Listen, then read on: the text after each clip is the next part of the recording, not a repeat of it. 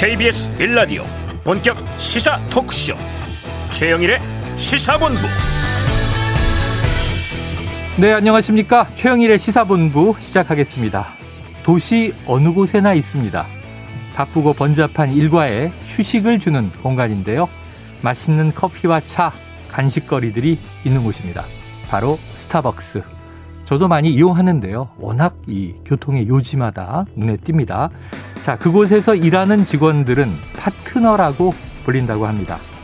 짝, 친구, 동료, 또는 배우자도 파트너 이렇게 부르는 경우가 있는데요. 자, 오징어 게임에도 비슷한 표현이 나 옵니다. 깐부 뭐 이런 뜻이겠죠. 자, 노조도 없는 그들이 22년 만에 트럭 시위를 벌이고 있습니다. 인력을 더 뽑아달라는 요구인데요. 얼마 전 들었던 택배 노동자들의 절박한 요구와 크게 다르지 않습니다. 회사의 마케팅 프로모션 때문에 650잔의 커피가 밀려 쌓이기도 했죠. 자, 회사가 진짜 파트너로 생각했다면 그렇게 했을까요? 어제 국정감사에 나온 김범수 카카오 의장은 성공에 취해 있었다. 이제부터라도 추가 상생 방안을 찾겠다. 이런 말을 남겼는데요. 자, 같이 살아야겠죠. 공동체의 원리입니다. 정치권도 이런 민생 문제에 집중해서 해법을 내주시길 바랍니다. 최영일의 시사본부 출발합니다.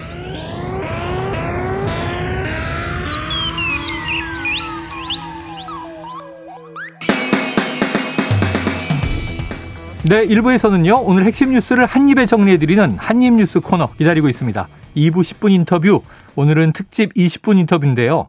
이동형 작가와 함께 여야 대선 super week를 분석하고 전망해보는 시간입니다. 이어서 금요일에 살롱드 시사, 문화 이야기가 풍성하게 준비되어 있습니다. 스포츠 본부도 준비되어 있으니까 끝까지 함께 해주십시오. 한 입에 쏙 들어가는 뉴스와 찰떡궁합인 디저트송 신청 기다리고 있는데요.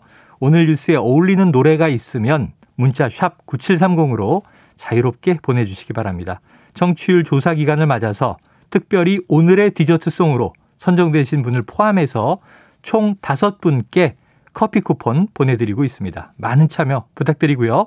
짧은 문자 50원, 긴 문자 100원입니다.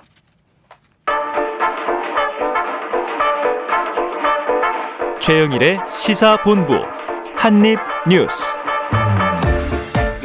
네, 오늘의 핵심 뉴스 한입에 정리해드리겠습니다. 한입 뉴스 시작해보죠. 박정호 오마이뉴스 기자, 김준일 뉴스톱 대표 나오셨습니다. 어서 오세요. 안녕하세요. 안녕하십니까. 김일 대표님 월요일하고 금요일에 오시니까 예. 음. 오실 때 월요일은 아이고 월요일이구나. 근데 금요일은 더 반가워요. 음. 어 금요일이네. 그렇군요. 네. 제가 네. 그런 또 효과가 있습니다. 자, 첫 번째 소식은 뭐니 뭐니 해도 오늘 오전 10시에 발표됐는데 자, 국민의힘 2차 컷오프. 자, 대선 경선 이 예비 후보들의 결과가 나왔습니다. 박 기자님이 한번 정리해 주시죠. 네. 8명의 후보 중에 4명의 후보가 4강으로 꼽혔는데요. 네. 선두주자, 그러니까 양강으로 꼽히는 윤석열 전 검찰총장과 홍준표 의원 들어갔고요. 또 유승민 전 의원, 뭐, 여론조사 추이에서 계속 뭐 3위권을 유지했었는데 음. 4강 문턱을 넘었습니다. 네. 그리고 마지막 한 장, 이 티켓이 누구한테 돌아갈지 많이 궁금했었는데 그게 주로 화제였어요. 지난 한 주 동안. 맞습니다. 네. 원희룡 전 제주지사가 아하, 차지했습니다. 네. 아, 이렇게 네 사람이 4파전을 앞으로 본 경선에서 벌이게 됐는데 후보들의 순위와 득표율은 공개되지 않았습니다.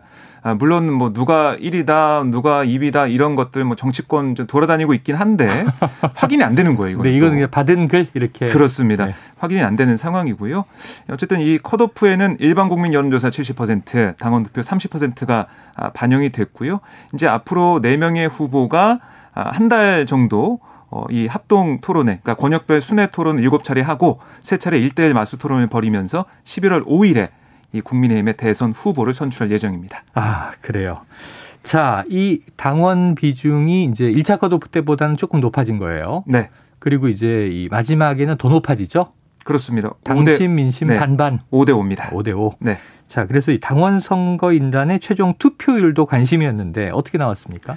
49.94%로 집계가 됐습니다. 아, 절반이 조금 안 됐네요. 그러니까 이게 근데 이 국민의힘 내부적으로 볼 때는 음. 모바일 투표 방식이 도입된 이후 역대 최고치라고 합니다. 아, 과반이 좀 안 됐지만 최고치다. 그렇습니다. 음. 그러니까 우리가 흥행했다라고 얘기하는 6월 11일에 있었던 이 국민의힘 전당대회 네. 투표를 보면 45.3%거든요. 음. 이거 웃도는 수치고요.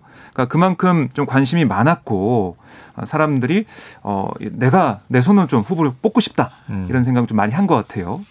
그래서 어쨌든 이런 결과에 따라서 여러 가지 뭐 유불리며 누가 유리하다 불리하다 이런 얘기 나왔었는데 이네 사람이 선출되면서 어이 당원이 좀 늘어나고 음. 그 당원 늘어난 어그 당원들의 구성이나 아, 뭐 지역이나 이런 것들이 좀 반영되지 않았나 네. 이렇게 생각이 듭니다. 자 이제 사 네 번째로 이제 오늘 들어온 원희룡 전 제주지사 네. 또 어떤 역할을 할지 그러니까 사실 네 명이 어떤 구성이냐에 따라서 앞으로의 순회 경선과 토론의 dynamics가 또 달라지잖아요. 그렇습니다. 네 명이 서로 물고 물리는 역동성이 달라지기 때문에 관전 포인트인데 자, 김 대표님. 예. 이 결과 그리고 이제 흥행에 성공했다고 말씀해 음. 주셨는데 음. 어떻게 분석하십니까? 일단 그 원희룡 후보가 이제 4강에 오른 것에 대해서 먼저 한번 말씀드리면은 네. 한세 가지 정도 이유가 있는 어, 것 네네. 같아요. 하나는 최재형 후보의 뭐 이를테면은 뭐 몰락이라도 할수 아, 있을 정도로 정치에 뛰어든 지 얼마 예. 안 됐는데 첫 번째가 떨어졌어요. 이제 그게 있고 두 번째는 2030 좀 젊은 보수들이 음. 대거 투표를 한 것. 어. 그리고 세 번째는 이제 대장동 파이팅이라고 볼 수가 있는데요. 먼저 어. 최재형 후보 같은 경우에는 처음에는 윤석열 후보하고 야, 뭐 양강이다 이런 정도로 주목을 받았지만은 본인이 이제 캠프를 해체를 했다라든지 음. 이러면서 뭔가 메시지가 정돈되지 못고 못한 거 하나 그리고 굉장히 자신감 없는 모습들을 아, 준비되지 못했다. 그러니까. 솔직한 게 좋았다라고 보는 분들도 있지만은 음. 저렇게 나약해서 어디 이거 뭐 어. 여당 이길 수 있겠어 민주당 이런 이제 유권자들이 상당히 많았다라고 네. 봐서 이건 아무래도 좀 정치 초보의 어떤 실책이다라고 볼 수밖에 없을 것 같아요. 어쨌든 네. 그런데 여기에서 이제 두 번째 요인으로 2030 대거 했는데 6월 11일에 그 전당대회 했을 때 이준석 당대표가 뽑혔을 때 당원이 그렇죠? 28만 명이었어요. 네. 근데 지금 한 세 달 만에 10만 명이 늘었습니다. 오. 그러니까 이거는 상당수가 젊은 보수들이 들어왔다라는 음. 거예요. 근데 투표율이 높았어요, 지금. 역대 최고를 음. 찍었거든요. 50% 거의 다 됐잖아요. 네. 이건 뭐냐? 그러니까 당심이 투표율이 높아질수록 민심에 수렴합니다. 아. 예, 그러니까 이게 소수가 하면 그 소수에 의해서 그 지분이 작은 사람들이 아, 전체적으로 좌지우지하는데 분위기가 따로 움직이고 당원도 늘고 투표율도 높다. 그러면은 음. 민심에 수렴한다라는 거는 황교안 후보가 사실은 유력한 사강 후보에 계속 언급이 됐거든요. 얘기했어요. 예. 네. 그런데 소위 말하는 부정선거 음모론이 당 내에서는 굉장히 소수가 음. 지지하는 거였거든요. 네. 그러니까 전체 국민으로 보면 더 작은 소수고요. 아하. 투표율이 낮았다고 한다면은 황교안 후보가 올라갈 수도 있었다. 그렇죠. 근데 적극적 투표를 하니까 이렇게 된 거고 세 번째는 대장동 딱 사건 벌어지고 나서 뭐 유튜브 음. 찾아보시면은 엄청 활약하고 있습니다. 자기가 네, 뭐 네. 칠판에다가 막 적어가면서 그림 어. 그려가면서 뭐 하고 그리고 자기가 이제 제주지사를 해봤다 이런 얘기들이 있잖아. 그러니까 아. 있잖아요. 그러니까 내가 이거 지자체는 제일 잘 알아. 지자체 행정가로 행정 잘하니까 이게 왜 무슨 문제가 있어 이런 것들을 아. 엄청 하고 다녔다. 이 이런 구조에 대해서 막판에 음. 이거 이 대장동 사건이 터진 게 큰 도움이 됐다. 이렇게 네. 볼수 있을 것 같아요. 아, 네. 그래요. 지금 세 가지를 아주 예리하게 분석해 주시고 듣다 보니까 끄떡끄떡 그럴 것 같다 네. 하는 이제 생각이 드는데 자 그럼 아이고 최재형 후보 어떡합니까? 정치권에 들어온 지 몇 달 안 됐는데. 네. 뭐 입장을 냈습니다. 아, 냈습니까? 예. 네. 뭐 끝까지 지지해주신 국민 여러분께 진심으로 감사 인사를 올린다라고 하면서 음. 국민의힘의 평당원으로 돌아가 정권 음. 교체를 위해 힘을 모으겠다 아하. 이렇게 얘기를 했는데요. 네. 김준일 대표가 예 말씀하신 대로 다 동의를 하고 그러니까 저는 여러 가지 변곡점이 있었다고 생각하는데 마지막은 캠프를 해체하는 그런 부분들 네, 네. 물론 캠프를 캠프를 해체하면서 아니 대선 캠프를 누가 해체해 뭐 이런 어. 지적도 받았지만 또 일각에서는 아 새로운 모습이 이제 신선하다. 나오는구나 네. 진짜 최재형이 나오는구나 음. 했는데 그게 아니었어요. 음. 뭐 사실은 이 상속세 얘기를 하면서 어 국민들이 좀 관심을 가질 만한 그런 어, 어떤 요건이나 어떤 네. 아이템이나 이런 게 아니라 어, 보수 강변도, 그러니까 보수 일색으로 가는 그런 음. 공약이나 모습만 보였다. 네. 이게 좀 아쉬웠고 그런 부분에서 극복을 못한 게 최재형 후보의 최대 뭐 실책이 아니겠느냐 이런 네. 생각이 듭니다. 하나를 보면은 이제 처음에는 양강구도다 아까 말씀해 주셨지만 음. 처음엔 윤석열이냐 최재형이냐 이렇게 얘기를 하면서 음. 혹은 조금 이제 윤 후보가 오래 버티겠느냐 완주 못할 거다. 음. 그럼 그렇죠. 최재형이 대체제가 되지 않겠느냐. 네. 음. 그러니까 우리가 또 함께 키워야 한다 이런 얘기들이 보수층에 있었는데 음. 자, 문제는 이 윤 후보가 굳건해요. 근데 네. 여러 가지 구설, 지금 음. 2차 컷오프 전에 가장 문제가 뭐 주술, 사주, 미신 뭐 이런 얘기였는데 지금 이게 이 천공 스승이라고 지칭된 인물, 이거 토론회에서 유승민 후보가 이름을 또 대놓고 물어보지 않았습니까? 네. 그런데 이 천공 스승이 인터뷰를 한 모양이죠. 윤석열, 김건희를 만나서 조언을 했다. 이게 네. 무슨 얘기예요? 이게 이제 YTN에 보도된 내용인데요. 아, 그래요? 예, 천공 스승이 음. 윤전 윤전 총장 부인 김건희 씨가 먼저 연락을 해 와서 네. 윤전 총장 부부를 여러 차례 만나서 얘기를 나눴다는 겁니다. 아하. 특히 눈에 띄는 게 검찰총장 이 사태를 앞두고는 자신이 직접 조언을 해줬다. 이렇게도 밝혔어요. 오, 그러니까 뭐 정리할 시간이 될 거다 이런 코칭을 해줬다는 거고요. 음. 그래서 너무 오래 싸우면 모든 검찰들이 어려워질 거니까 그런 것들을 조금 판단하는 게 좋을 것 같다. 이렇게 예, 천공 스승이 언론을 통해서 얘기를 했습니다. 네. 그런데 우리가 또 주목하고 있는 부분 이 왕자 아, 손바닥 왕자, 임금 왕자를 여기서부터 이제 토론에 화두가 비롯이 됐죠. 네, 시작이 됐는데 그걸 이 천공 스승이라는 사람이 자문해 준 게 아니냐 네. 이런 뭐 의심도 나왔었는데 음. 거기에 대해서는 아 그렇지 않다 반박을 했습니다. 음. 어, 이 누가 해줬는지 어떤 환경에 재미로 이렇게 됐는지 몰라도. 음. 아, 자신한테 자문을 했으면 그런 건 전혀 못하게 한다. 어. 아, 이렇게 얘기를 또 했어요. 왕자와는 관계없다. 그렇습니다. 그리고 이제 이 유승민 전 의원이 물어봤을 때 언론 인터뷰를 거론하면서 음. 아니 멘토 아니냐 이렇게 물어봤잖아요. 네, 네, 그렇죠. 거기에 대해 천공수승은 멘토 관계가 아니다. 또 윤 전 총장이 대선 출마 선언한 뒤에는 만나지 않았다. 이렇게 부인을 했습니다. 아. 저는 이걸 보면서 네. 좀몇 가지 논란 포인트가 있어요. 어, 있어요. 예, 일단은 예.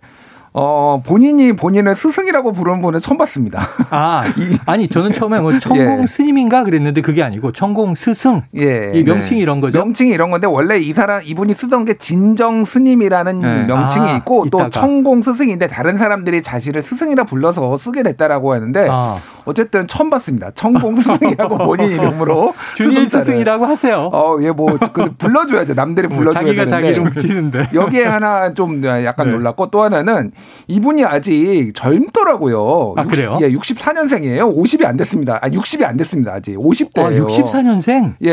음. 아니, 이렇게 저도 사진만 얼핏 봤는데 예. 수염 길게 기르고 수염 길게 기르고 뭐 이렇게 뭐 머리숱이 좀 없는데 하얀색. 그래서 저는 어. 한80 된 줄 알았습니다. 어, 젊은 분이네요. 아직 젊으신 분이더라고요. 아, 이것도 네. 약간 놀랐고요. 예. 이분이 좀 뭐라고 뭐 사입이라고 볼 수는 없는데 네. 이를테면은 뭐 천부경 뭐 이런 것들 대종교나 이런 증산도 쪽에서 얘기했던 어. 당군이 가져왔 나왔다라는 뭐 80일자 뭐 이런 거 있거든요. 네네네. 그러니까 뭐 이런 것들은 이제 우리나라 전통 종교와 관련돼서 말씀을 많이 하시는 아유, 분이에요. 선거 때면은 예전에 정감록 이런 게 얼마나 등장하고 그러니까요. 네. 그래서 사실은 조금 뭐 뭐 좀 말을 조심해야 되는데 좀 경계선에 좀 있는 분인 것 같아요. 제가 네네네. 보기에는 조금 뭐 우리가 그걸 네. 판단하기는 어렵습니다. 어렵습니다만 네. 어쨌든 그래서 윤석열 후보가 어쨌든 엮이는 게 굳이 좋을 거는 하나도 없다. 근데 유승민 후보한테 가서 음. 정법 강의는 들어봤냐 아, 이렇게 또 얘기를 물어봤을까요? 그러니까 본인은 그거 그거를 듣고 감명을 받았는데 이 정법 음. 제가 강의를 좀 몇 개를 봤더니 음. 한 동영상 클립이 한 만 개 됩니다. 유튜브에? 유튜브에. 어, 그러니까 뭐 세상 만사에 대해서 네. 다뭐 네, 김연경 네. 배구 선수 얘기도 하고 뭐, 뭐, 뭐 연애 얘기도 하고 그러니까 시사평론도 하네요. 약간 소프트한 컨텐츠들도 네, 있는 거예요. 네. 그러니까 그런 거를 뭐 보고 윤석열 후보가 인생의 조언이 되는 얘기다 아. 뭐 이렇게 생각을 한 것 같은데 딱히 표에 도움이 안 되는 것 같아요. 뭐잘 네. 정리를 하셨으면 좋겠네요. 음, 예. 음. 자, 그래 처음에는 이제 천공 스승을 아느냐 그러니까 내 누구요? 방문을 하다가 나중에 아 최보 씨가 아닙니까? 압니다. 멘토라는 건 좀 왜곡 된 거고 음. 알긴 아는 관계다. 근데 끝나고 왜 그걸 또 네. 정법을 안, 미, 예, 미신 아니다 뭐 이렇게 항의했다고 하니까. 자, 이게 어떻게 흘러갈지 이거 좀 계속 하겠습니까? 뭐 계속까지는 않겠죠. 근데 한 번 이미지가 음. 사실은 뭐 몇 개가 연타였잖아요. 주술 네네. 손바닥에 왕 그러니까 윤석열 후보가 전체적으로 그런 이미지를 가져간다는 것 자체가 굉장히 안 좋죠. 예. 저는 요게 좀 주목이 된 것이 이 천공 스승이라는 인물이 윤석열 후보를 찾아간 게 아니라 네. 예, 배우자인 김건희 씨가 먼저 연락이 와서 음. 부부가 여러 차례 만났다. 근데 지금 이게 윤 후보가 토론회에서는 저 개인적으로 그런 거 좋아하지 않는다. 음. 잘안 만난다. 그런데 여자들이 전보로 네. 많이 가지 않느냐라는 취재 발언을 했는데 본인도 같이 또 만났단 말이죠. 네. 지켜보도록 하고요. 자, 국민의힘은 이렇게 2차 컷오프가 넘어갔습니다. 여러 가지 얘기를 해봤는데 지금 남아있는 게 오는 주말, 오늘 금요일입니다. 이제 민주당도 거의 막바지에 온 거죠? 네. 민주당 경선 상황 어떻게 되고 있어요? 순회 경선 마지막 일정입니다. 마지막 네. 주말인데요. 내일 경기 지역 음. 순회 경선이 있고 그다음에 일요일에 서울 지역 순회 경선 음. 그리고 3차 선거인단 투표 결과가 발표가 됩니다. super week. 그렇습니다. 그 여기서 이제 운명이 결정될 텐데요. 네. 지금 보면 투표율이 높아요. 특히 음. 3차 국민 일반당원 선거인단 투표율이 급등을 했습니다. 네네. 지금 보면 74.7%까지 어, 올라와 있거든요. 높네요. 그러니까 2차 국민 일반당원 선거인단 최종 투표율이 59.66%였으니까 음. 이거 훌쩍 뛰어넘었고요. 음. 뭐 1차 선거인단 투표율이 77.37% 거기다 네. 못 미치지만 그 정도 급으로 나왔어요. 야. 그만큼 뜨겁게 좀 붙고 있다. 뜨겁다는 얘기군요. 뜨겁게 뭐 일반 국민도 그렇고 일반 당원도 그렇고 관심을 가지고 투표를 하고 있다. 음. 이렇게 보시면 되겠고요. 그러니까 이게 누구한테 유리할 거냐. 그게 궁금하죠. 그게 네. 궁금한 건데 뭐 이게 다 해석은 다릅니다. 동상이몽인데 네. 이낙연 전 대표 측에서는 이 대장동 이슈가 음. 정말 아, 일반 당원 들과 국민들한테 여러 가지 영향을 주고 있다. 아, 불안감을 불안한 후보 이재명 음. 후보는 안 된다. 네. 그러니까 이낙연 전 대표가 좀 어, 선전하는 그러니까 아. 좀 많이 득표할 수 있는 그런 분위기다라고 네. 보고 있고 이재명 캠프 쪽에서는 아니다 대장동 의혹 때문에 오히려 결집을 하고 있고 음. 어, 일반 국민들도 이 사안이 이재명 후보가 이렇게 뭐 무슨 배임 혐의라든가 뇌물 혐의로 엮일 만한 게 아닌데 잘한 일인데 음. 이걸 더 이제 응원해주고 지켜주는 의미에서 투표율이 높아지고 있다 이렇게 네. 좀 얘기를 하고 있어요. 야, 그런데 뭐 야권의 공세 특검을 받아라 이건 굉장히 강하고 네. 이준석 대표는 오히려 딱 집어서 이낙연 후보 답하시오. 특검 어떻게 생각하십니까? 이런 얘기도 하고 네. 예, 갈라치기 전략이라고 그렇습니다. 많이 얘기하는 그런 것도 보이고 있어요. 자, 그럼 이 투표율이 굉장히 높으면서 이 수도권 마지막 경선에 뜨거워지고 있는 현상. 김준일 대표님 어떻게 분석하세요? 일단 투표율이 1차 때는 77.37, 네. 2차 때는 49.68로 확 떨어졌다가 3차 네. 때 다시 4, 74.7로 복, 복원된 어, 거거든요. 예, 올라왔어요. 다시 올라왔어요. 그러니까 V자를 그린 거죠. 아, 이렇게. 그러니까 2차 때 대장동 영향이 좀 많이 때죠. 그러니까 대장동 사건이 불거지면서 많이 투표를 안 하신 분들이 많이 있었다. 부의경 뭐 음. 여기에서 음. 그러다가 여기 3차는 아무래도 경기도가 있습니다.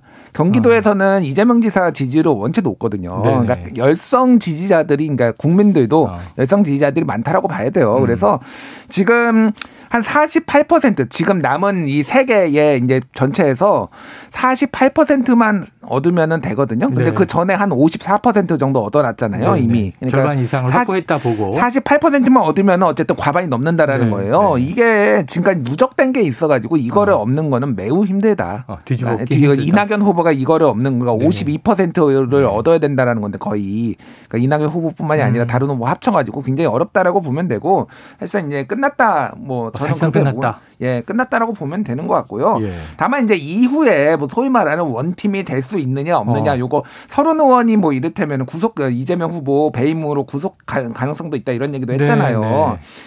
이제 그, 그 그렇게 봐야 될 것 같아요. 그러니까 원팀이 어떤 의미가 있는지 2007년 기억하실지 모르겠는데 이명박 박근혜 둘이서 사생결단했습니다. 그래서 네. 그때 가장 두 후보가 다 정직했어요. 음. 이명박 쪽에서는 박근혜 최태민 있다, 최순실 네. 있다 그때 얘기하고 야, 그 역사를 다 파냈고 네, 박근혜 후보는 다스는 누구 겁니까? BBK 네. 누구 겁니까? 가장 정직했던 시절. 네. 그래서 거의 원수였거든요. 그렇죠. 원팀 안 됐어요. 어. 근데 이겼잖아요. 원팀이 그러니까 안 됐지만 이겼다. 원팀이 음. 중요한 게 아니라 음. 최종 뽑히는 후보가 얼마나 매력이 있고 음. 얼마나 국민들한테 어필할 수 있느냐가 중요해요. 어차피 지지자들은 이번은 뭐 진보와 보수가 결집하는 선거기 때문에 네. 결집하게 돼 있습니다. 그리고 나 못 찍겠다. 이를테면 왜냐면은 지난 2018년에 경기지사 선거에서 남경필 찍겠다 차라리 이재명 아, 찍게 그런, 그런 소수의 소수의 민주당 당원들이 있었지만 극소수였어요. 사실은 네. 그걸 행동으로 옮긴 사람들은 음. 그렇기 때문에 원팀이 중요한 게 아니라 이재명 지사가 얼마나 현재 대장동 게이트를 잘 핸들링할 수 있느냐, 네. 잘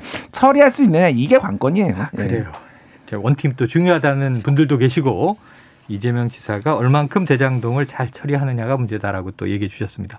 자, 지금 얼핏 얘기가 나와서 서른 의원의 이 발언. 지금 내일 모레면 결정이 나는데 오늘이 사실상 마지막 날이죠. 뭔가 해볼 수 있는.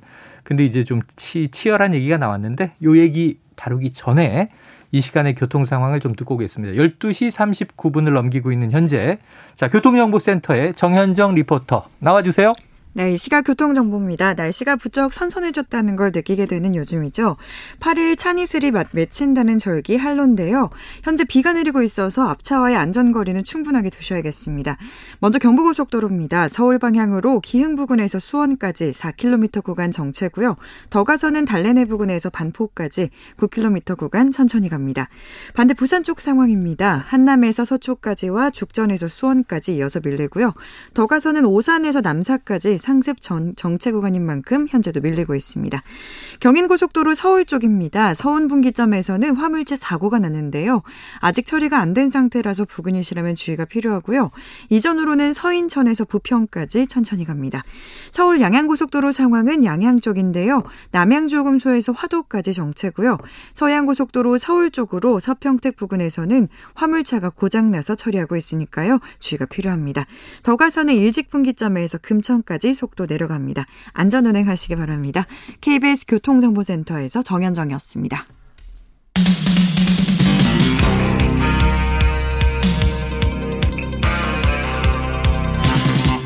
최영일의 시사본부. 네, 지금, 지금 교통정보 나가는 사이에 두 분의 전문가는 자, 이낙연 캠프. 자, 이 마지막 수가 뭐냐 이런 이야기를 하고 있었는데 지금 서른 의원의 발언이 파장을 꽤 낳고 있어요. 아까 김 대표님이 언급은 해주셨지만 박 기자님이 한번 정리를 다시 해주시죠. 그러니까 이게 이제 유동규 전 성남도시개발공사 기획본부장이 구속이 돼 있잖아요. 그렇습니다. 뭐 배임 혐의가 있는데 그러니까 이제 이 야권에서 국민의힘에서는 네. 계속 이재명 후보가 그렇습니다. 몸통이다 이렇게 네. 특검 받아라 하는 거고. 음, 그 얘기를 이제 이낙연 캠프 쪽에서 네. 하고 있는 거죠, 사실 비슷한 어, 얘기를 하고 있는 건데 맥락을. 그걸 설계한 사람이 이재명 음. 어, 당시 성남시장이고 그럼 당연히 이 배임 혐의가 있을 가능성이 있다. 네. 수사를 해보면 이거예요. 네. 그러니까 이게 불안한 거고 이재명 지사가 대선 후보가 됐을 때 만약에 이게 검찰 수사 결과 밝혀져 가지고 잘못되면 어떡하냐. 음. 그런 상황까지 가지 않기 위해서는 좀 안전한 후보, 검증된 후보를 찍어야 된다. 네. 지지를 해야 된다. 이런 주장을 하고 있는 거죠. 그래요. 근데 이 내부에서는 이재명 캠프 쪽에서는 아, 부글부글 하죠, 사실은. 네. 아니, 왜 같은 당에서 같은 당에 있는 사람들이 왜 같은 당 1위 후보를 이렇게 공격하는지 음. 어떻게 하려고 그러냐 이런 얘기를 하고 있는데 근데 사실은 이낙연 캠프를 좀 자극하지 말자 이런 분위기도 좀 읽히고 있어요. 네네. 요즘 박찬대 대변인 말 이렇게 들어보고 하면 어차피 원팀으로 가야 되는데 음. 굳이 뭐 그걸 다 이제 끄집어내서 강대강으로 가는 게 아니라 쫓아오는 후보니까 음. 그렇게 음. 공세를 펼 수 있다. 있다. 이런 얘기도 분위기도 읽히고 있습니다. 야, 오히려 그러니까 이제 이재명 후보가 본선 주자가 될 가능성이 지금 아주 높다면 원팀에 대한 걱정과 고민을 네. 이재명 캠프에서 더 많이 하겠죠. 많이 하고 있습니다. 네. 네. 지금 굳이 싸울 필요는 없다. 하지만 이제 토론 때는 공격을 받으니까. 네. 아니 이낙연 후보는 민주당 아니십니까? 아, 예. 이재명 왜이 같은 편을 공격하고 저쪽 편의 이 입장에 동조하느냐? 음. 또 섭섭함도 이제 표했죠. 네. 자, 어제부터 일이 커지고 있었던 이 고발 사주 의혹 말이죠. 김웅 의원과 조성은 씨의 이제 통화 녹취가 공개되면서 이게 기억나지 않는다라고 했던 김웅 의원의 비판이 쏟아지고 일파만파예요. 자, 김웅 의원의 첫 입장이 나왔다고 하는데 박 네. 네. 뭐라고 했습니까? 어, 기억 안 난다는 아, 계속 기억이 안 나요?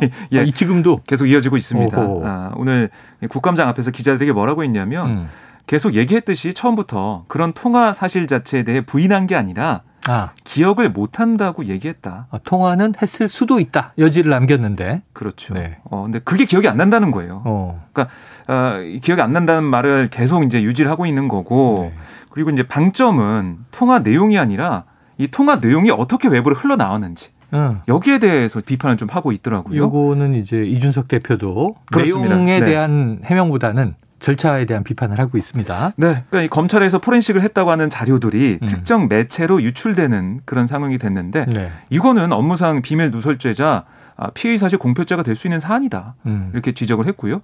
대장동 비리를 은폐하기 위해서 이런 내용들이 언론에 흘려지고 있는 것 같은데 음. 매우 낡은 정치 수법이다. 이렇게 나를 세우고 있습니다. 아, 그럼 지금 김웅 의원의 첫 번째 입장은 이것을 뭐 인정하거나 부인하거나 네. 그런 내용이 아니라 기억이 나지 않는다는 입장은 일관적이다. 음. 그러니까 하지만 통화했을지는 모르겠다. 그러니까 음. 통화까지 했는데 어떻게 뭐 누구한테 받았는지 모르냐 이런 얘기도 하고 있는데 네. 자료를 준 사람하고 통화했는데도 그 사람은 기억 못 하는데 네네. 받은 사람은 기억한다고 하면 그것도 허위 아니냐 어. 이렇게까지 주장을 했습니다. 좀 강하게 반박한 것으로 느껴져요 저는. 네. 이제 뭐 부인한 건 아니지만 그럼 이런 그 입장 발표 음. 저는 이 민심이 어, 통화 기록 나왔고 이런 내용이 들어있으면 상당히 이건 김웅 의원을 포함해서 음. 야권이나 검찰에 불리할 것 같다라고 했는데 그럼 이 첫 입장 어떻게 들으셨습니까? 일단 뭐 입장을 말씀드리기 전에 네. 모약한제 해드리고 싶어요 김웅 의원한테 어. 선택적 기억 상실증 네네. 어떻게 가장 그런 것만 다 기억이 안 나고 일상생활에 잘 영위하시는지 음.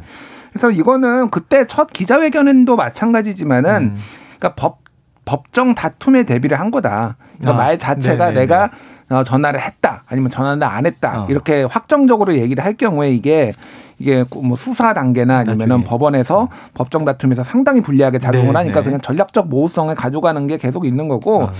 뭐또 내로남불을 하셨어요 이분이 또. 어. 뭐 피해 사실 유출이 계속 지속된다. 뭐 음. 그렇게 따지면은 지금 대장동 속보 나오는 것도 다 전부 다 피해 사실 유출입니다. 지금. 네네. 아, 그렇죠. 양쪽에서 다 쏟아지고 있는 거죠. 네. 그러니까 이거는 그냥 언론이 실체적 진실을 위해서 진짜 음. 열심히 지금 취재를 해가지고 좀 하고 있는 거거든요. 음, 양쪽 다. 예. 그럼 그렇게 봐야지 이거를 또 그러니까 분리하면은 다 이런 범, 범죄 혐의에 있는 분들은 다 피해 사실 유출이다라고 주장을 하세요. 네. 예. 그런 거고 이게 이제 남은 거는 그거죠. 그러니까 김웅이 조성은한테 전화를 한 거는 이제 뭐 음. 녹취록이 나왔잖아요. 그럼에도 불구하고 거고. 아직도 손중성 보냄에서 손중성이 누군가에게 해서 김웅한테 전달이 된 것까지는 대충 알겠는데 네. 그 손준성이 처음 작성한 거냐? 음. 손준성도 누구한테 받아서 이를테면은 네, 네. 메일로 받았는데 텔레그램으로는 전송을 뭐 전송은 텔레그램으로 네, 어쨌든 네. 했, 그 는지였는지 보낸 거죠. 그러니까, 그러니까 가설은 하나는 김웅 의원이 먼저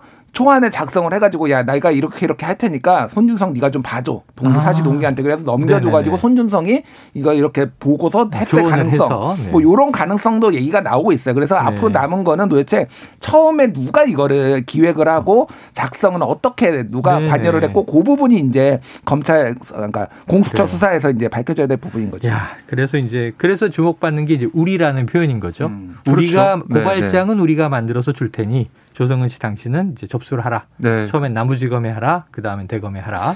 그러니까 김웅 의원이 음. 포함된 누군가 있다는 거죠. 어떤 그룹이 있다는. 우리라는 네. 그룹이 그 복수에 봤을 때 네. 그리고 어쨌든 이 기억이 안 난다 이런 얘기가 계속 나오잖아요. 그렇죠. 오세훈 시장도 당시 논란이 됐을 때 음. 선거 과정에서 기업 기업 앞에 겸손해야 된다 이런 네네. 얘기를 했고 박형준 부산시장 이번에 사대강 불법 사찰 관련돼 가지고 기소가 됐습니다. 그렇죠. 기소가 됐는데 뭐 그걸 제가 했는지 자신이 했는지 기억이 또 안 난다라고 얘기하고 있고 정치인들이 많이 기억이 안 나죠. 왜 네. 그럴까요? 음. 정치를 하게 되면 기억력이 좀 퇴화가 되나요? 기가 기가 허해서 무슨 무슨 침 좀 맞으셔야 되겠어 특정 부위에 그거 맞으시면 기가 좀 들어간답니다. 네, 예. 확인되지 않은 의료 행위를 사주하지 마시고요. 아유, 죄송합니다. 예. 네. 그래서 그분이 정치인 주변에만 어. 그래서 항상 모든 정치인 누력 정치인 분신술 쓰는 줄 알았습니다. 오히려 어떻게 오히려 부작용이 날 수도 있어요. 예. 아유 지금 백신을 많이 맞으셔야 되는데. 자, 그럼 이제 대장동도 잠깐 다뤄봐야 될 것 같습니다. 자, 지금 고발사주 의혹은 이 말씀 나눈 대로 지금 조성은 씨가 이야기를 했는데 네. 윤석열이라는 이름이 들어 있는지 음, 음. 그러니까 이제 김웅 의원이 내가 만약 고발장을 접수하면 이게 윤석열 당시에 검찰총장이 한 것으로 얘기될 수 있어서 네, 네. 난못 가니 당신이 가시오라는 얘기를 했다는 게 윤석열 혹은 검찰 음. 표현이 음. 이제 언론사마다 좀 차이가 있는데 네. 요거 조성은 씨가 밝히겠다 이렇게 얘기한 거죠. 그러니까 이게 어떤 매체는 이게 들어가 있다라고 네네. 얘기하고 어떤 매체는 없다 뭐 이렇게 음. 엇갈리고 있는데요. 조성은 씨 말은 그걸 그것까지 포함해서 음. 그 파일을 받게 된다면 아 지금 파일을 이게 정보 공개 청구를 한 겁니까? 그렇습니다. 그 청구가 받아들여서 파일을 받게 된다면 음. 전체적으로 다 이제 들여다 본 다음에 정리해서 얘기를 하겠다. 아. 그러니까 윤석열 그 이름이 언급이 됐는지 네네. 보고 밝히겠다는 거죠. 어, 그러니까 본인이 통화한 거고 본인이 들은 내용이고 그렇습니다. 본인의 이 또 폰에서 나온 파일이지만 네. 지금 수사 중인 증거니 그, 정보공개 그렇죠. 청구를 한다는 거 공개해도 좋겠느냐라고 물어보는 물어본 건데 공수처가 이제 판단해야 되는 그런 부분이고요. 네. 조성은 씨도 이제 모르는 거죠 그걸. 음. 그 자신은 통화했지만 기억이 안 나는 상황이니까 정말 오래돼서 그 전체적으로는 다 네. 그래서 그걸 들어보고 판단하겠다는 겁니다. 그래요. 자 대장동 문제 지금 뭐 국정감사장에서도 폭로도 나오고 이제 뭐 여러 가지 상임위가 파행도 겪고 그런데 이제 원외 대표인 이준석 국민의힘 대표는 도보 투쟁을 시작했었어요. 음. 시위도 하고 그런데 보니까 국회 본관 앞 계단에서 이제 대장동 게이트 특검 추진 천막 투쟁 본부 출정식을 했다고 하는데 지금 어떻게 흘러가는 거예요? 네, 오늘 오전 9시부터 시작을 했고요. 네네. 이게 아, 오늘부터 오전, 시작. 맞습니다. 오늘부터 시작해서 21일까지 진행이 됩니다. 국정감사 마지막 날까지. 맞습니다. 그래서 오전 9시부터 오후 6시까지 의원들이 돌아가면서 릴레이 농성을 하는 거예요. 조를 짰어요. 아, 천막에서. 네, 그래서 음. 돌아가면서 하는 거고. 그러니까 이 검찰의 수사도 지켜보고 있지만 특검을 해야 된다. 그래야 다 음. 밝힐, 밝힐 수 있다 이런 거고요.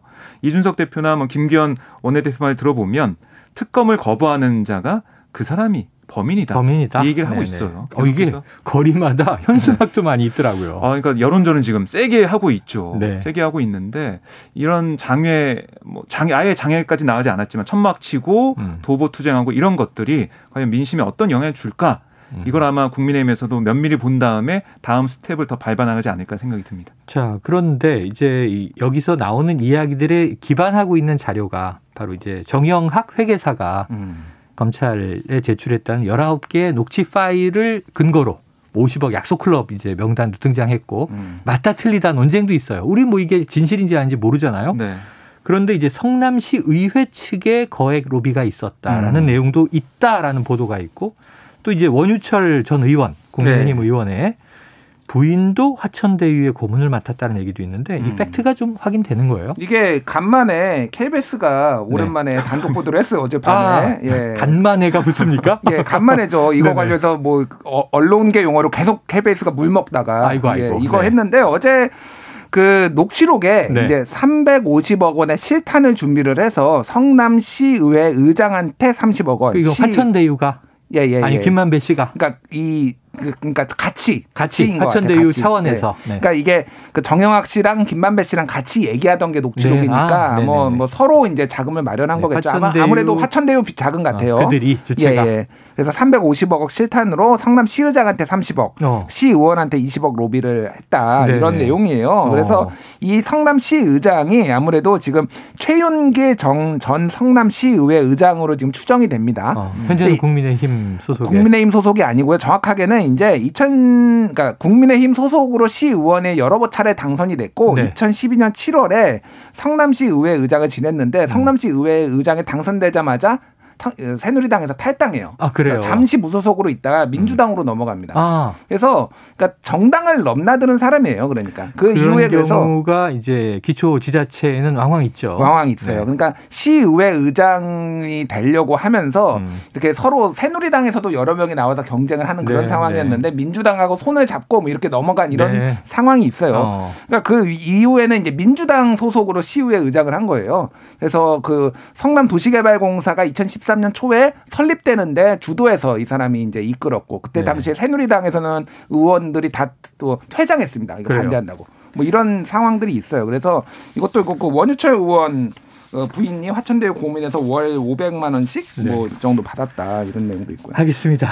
일단 오늘 뉴스 한입 뉴스는 여기서 정리해야 될 것 같네요. 아, 이게 정치 얘기만 하다 보니까 음. 이 공군 그 중사 성추행 가해자 구형 문제라든가 이게 참 안타까운 사회 이슈도 많은데 아, 너무 정치에 매몰된 느낌이 있습니다만 자, 오늘 가장 궁금해하시는 뉴스를 중심으로 두 분과 정리해봤습니다. 자, 두 분 오늘 말씀 고맙습니다. 고맙습니다. 감사합니다. 네, 자, 박정호 오마이뉴스 기자, 김준일 뉴스톱 대표였고요. 자, 디저트송 어, 발표해드립니다. 3660님의 신청곡입니다. 코리아나의 The Victory 승리. 자, 정당을 떠나 4강 또 최종 후보로 오르실 후보. 어, 이게 여야 모두 축하드리고요. 탈락한 후보들에게도 응원 보내고 싶네요. 네, 좀 좋은 정치인으로 국민과 함께 해주시기를 염원하는 청취자의 문자였습니다. 자, 3660님과 함께 휴대폰 뒷번호 0911-8385-0462-6755 쓰시는 분들께 함께 커피 쿠폰 보내드리고요. 저희는 디저트송 코리아나의 The Victory 들으면서 1부 문을 닫고 저는 2부로 돌아오겠습니다.